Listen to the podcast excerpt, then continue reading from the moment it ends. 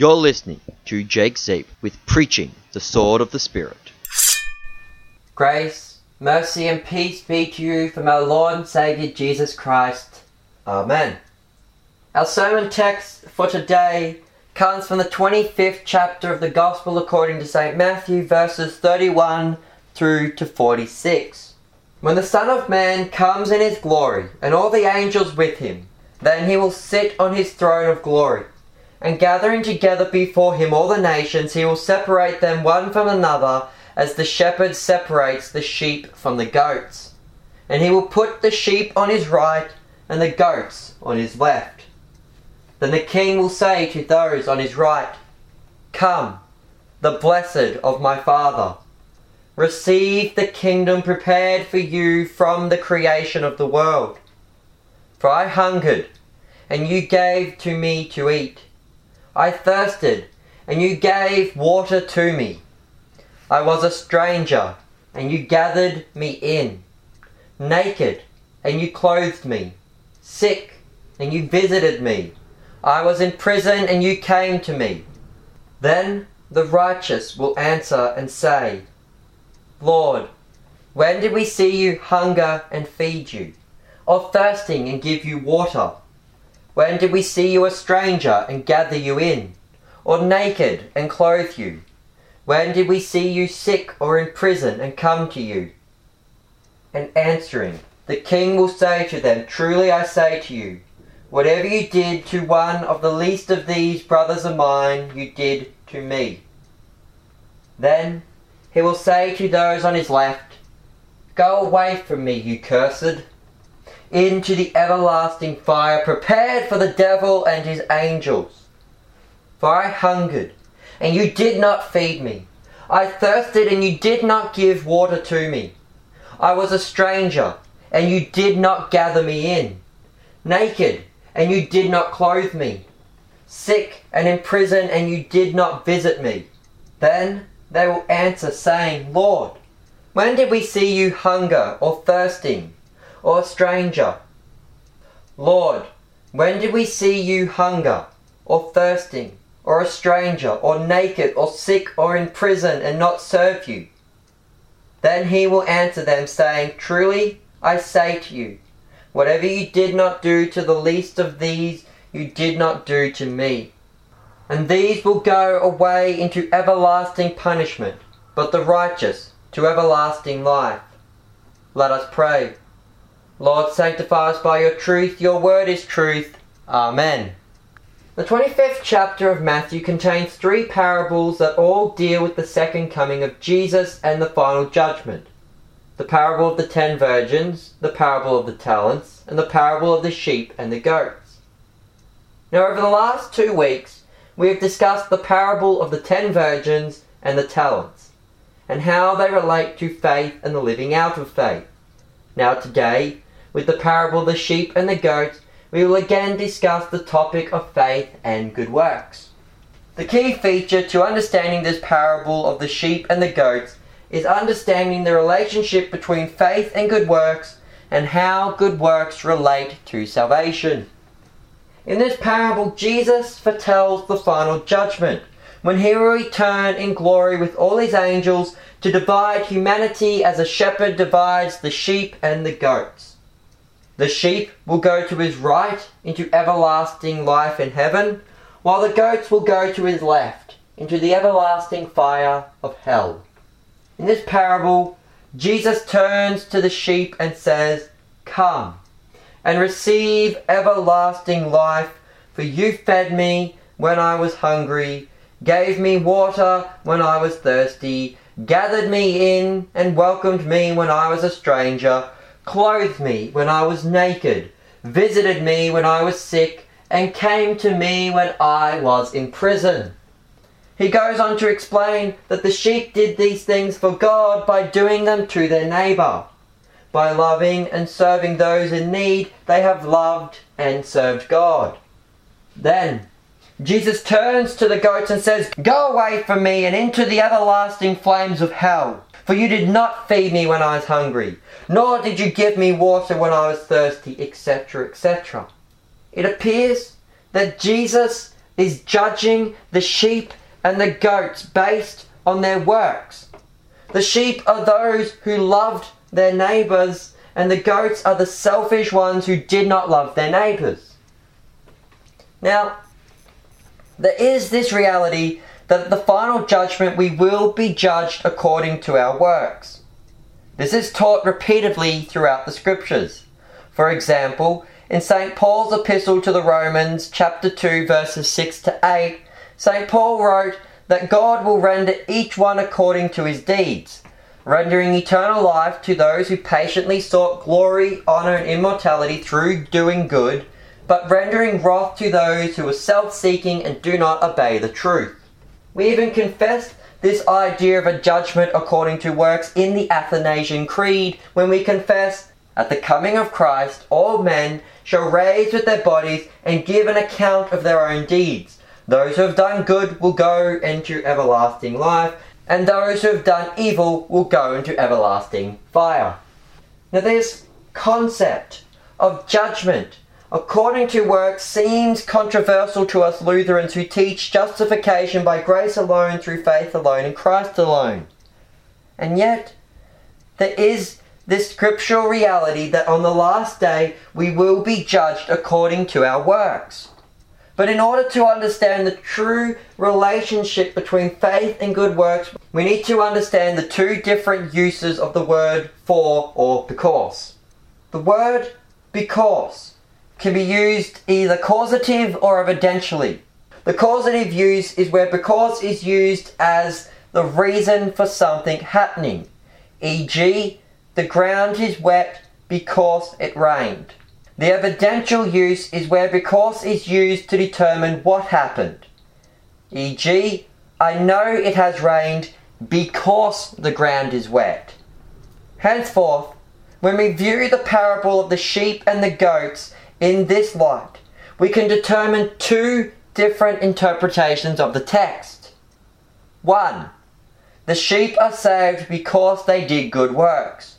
Or two, we know who the sheep are because they are the ones who did good works. The first interpretation teaches that good works are the reason that the sheep are saved, while the second interpretation teaches that good works are the evidence that the sheep were already saved. Now, only one interpretation can be right. And so, which one is it? Well, St. Paul says on multiple occasions that we are saved by grace through faith apart from the works of the law. We also know that without faith it is impossible to please God, and that which does not come from faith is sin. Christians are not saved through their good works, instead, we are saved by faith alone. However, as we have mentioned over the past two weeks, faith without works is dead. That true faith is followed by good works. And that if works do not follow faith, then that faith is not real saving faith. Good works are evidence of our faith. Our works are an outward sign of our inward belief. Therefore, faith can be determined by observing a person's outward life. How does the shepherd determine the sheep from the goats? By looking at them. The shepherd knows what a sheep looks like based on its appearance. And when Jesus judges the sheep and the goats according to their works, he's not saying that the sheep were saved because of their works. What he is saying is that he knows who the sheep are because they are the ones that did good works. For their good works are the evidence of their faith. The sheep are not saved because of their good works. Instead, the sheep are those who did good works because they were already saved by grace through faith.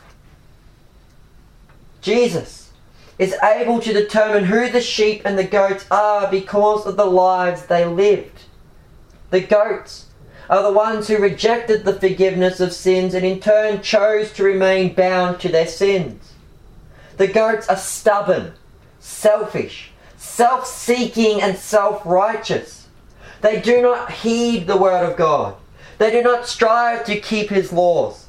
They care only about their own individual needs, and when they sin, they do not even turn to the shepherd in repentance. The goats are so self centered and self righteous that they do not even notice their own sins. They don't even notice that they haven't served God or their neighbour. But as for the sheep, They are the ones who've been set free from slavery to sin. They are those who've received the forgiveness of sins through faith, and as a reaction to that forgiveness, strive to live out the faith in service of God and neighbour. The sheep are those who selflessly seek to put the needs of others above themselves. The sheep are those who, having failed to keep the law, come to the shepherd in repentance, seeking his forgiveness. These sheep are so conscious of their need for a saviour, so aware of their fallen sinfulness that they don't even notice the good deeds that they have done. But it is not the good works that saved the sheep, but the faith behind those works. The faith that led them to repent of their sins and to come to their shepherd in humility. Without faith, it is impossible to please God, just as it is impossible to turn a goat into a sheep. We cannot be saved by our own doing. God alone can save us, just as it is God alone who can turn a goat into a sheep.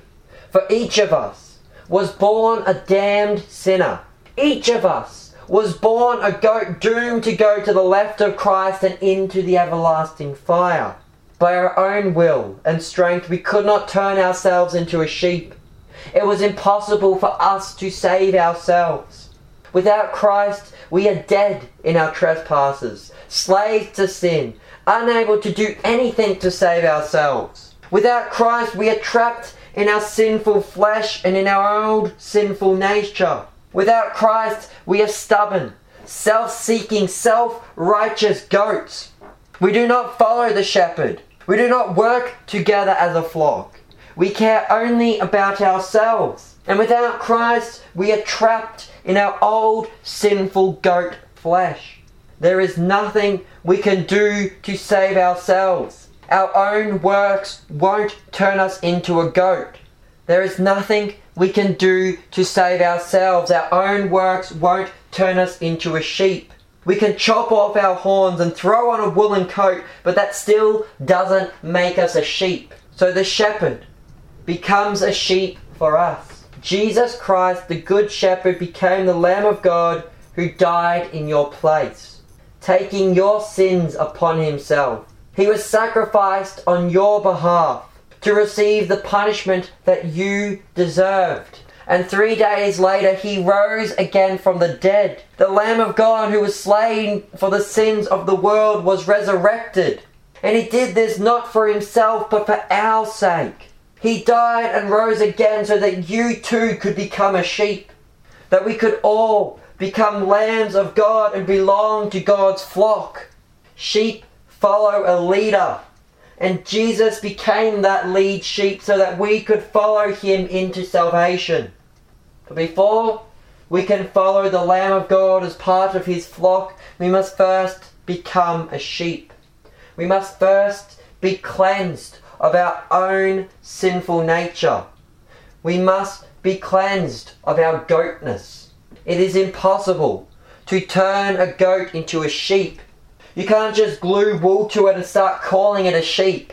But what we call impossible, God calls possible. For through Christ, all things are possible. When Christ calls us into his flock, he removes our sinfulness and he clothes us in his own righteousness. He removes our sinful goat bodies and he reshapes us using his own holy sheep body. But this Renewal is not skin deep, it reaches down into our heart, into our very soul and spirit.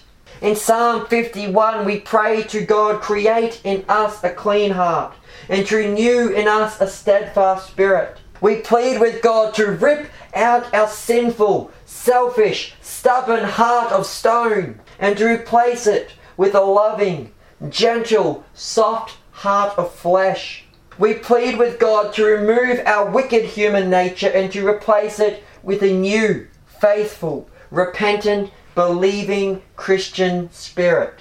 In order to enter heaven, God must remove the old Adam from within us and replace it with the new man.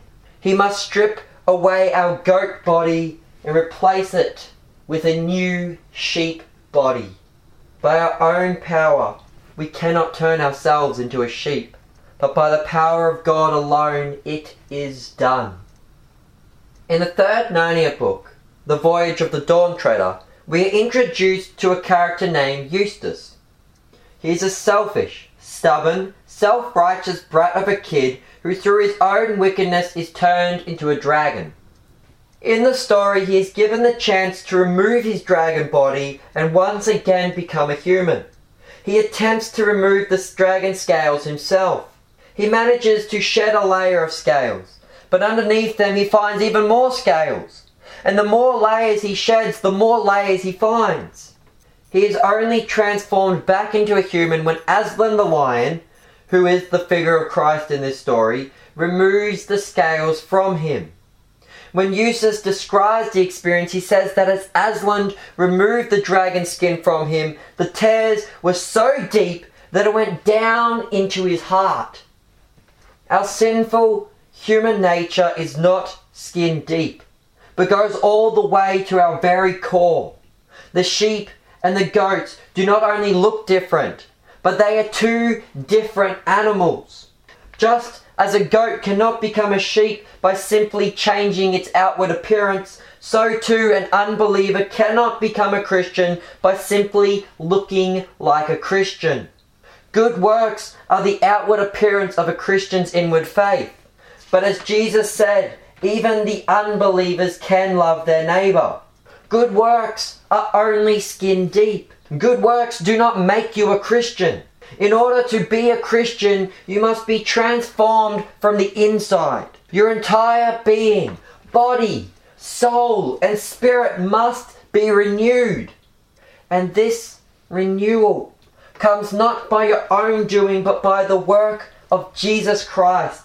He comes to us and gives to us His own Holy Spirit. He renews us and creates in us a new heart and a new spirit. Through Christ alone, we are made into the sheep.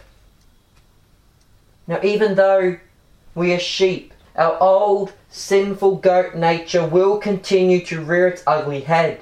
We will sin daily, and daily our flesh will desire to be transformed back into the goats that we once were. That is why we must come to God daily in prayer and through reading Scripture. We must come to the shepherd in repentance and faith so that we may continue to be renewed on a daily basis. For through word and sacrament, Christ continues to come to us and renew our nature constantly. And as for our good works, now that we are sheep, we act like sheep. We will look like sheep. But this is only the outward effects that show the inward change that Christ has already done in us. We are not saved because of our good works, but we do good works because we are already saved in Christ. As St. John said in his first epistle, chapter 4, verse 19, we love because Christ first loved us. God doesn't love us because we first loved our neighbor. We now love both God and neighbor because of the love that Christ has for us. We forgive because he has forgiven us. We are merciful because He has shown mercy to us. We do the good works of sheep because God has transformed us into sheep. We feed the hungry because Christ feeds us with His body and blood. We give water to the thirsty because Christ saves us through the waters of baptism. We welcome strangers because Christ welcomed us into heaven when we were still His enemies. We clothe the naked because Christ clothes us with his own robes of righteousness. We visit the sick because Christ has healed us from the disease of sin. And we go to those who are in prison because Christ came to us and rescued us from the eternal prison of hell. So come, you who are the blessed of the Father, and receive the kingdom prepared for you from the creation of the world. Amen. And may Jesus Christ, the Good Shepherd, bless you and keep you in his care. Amen.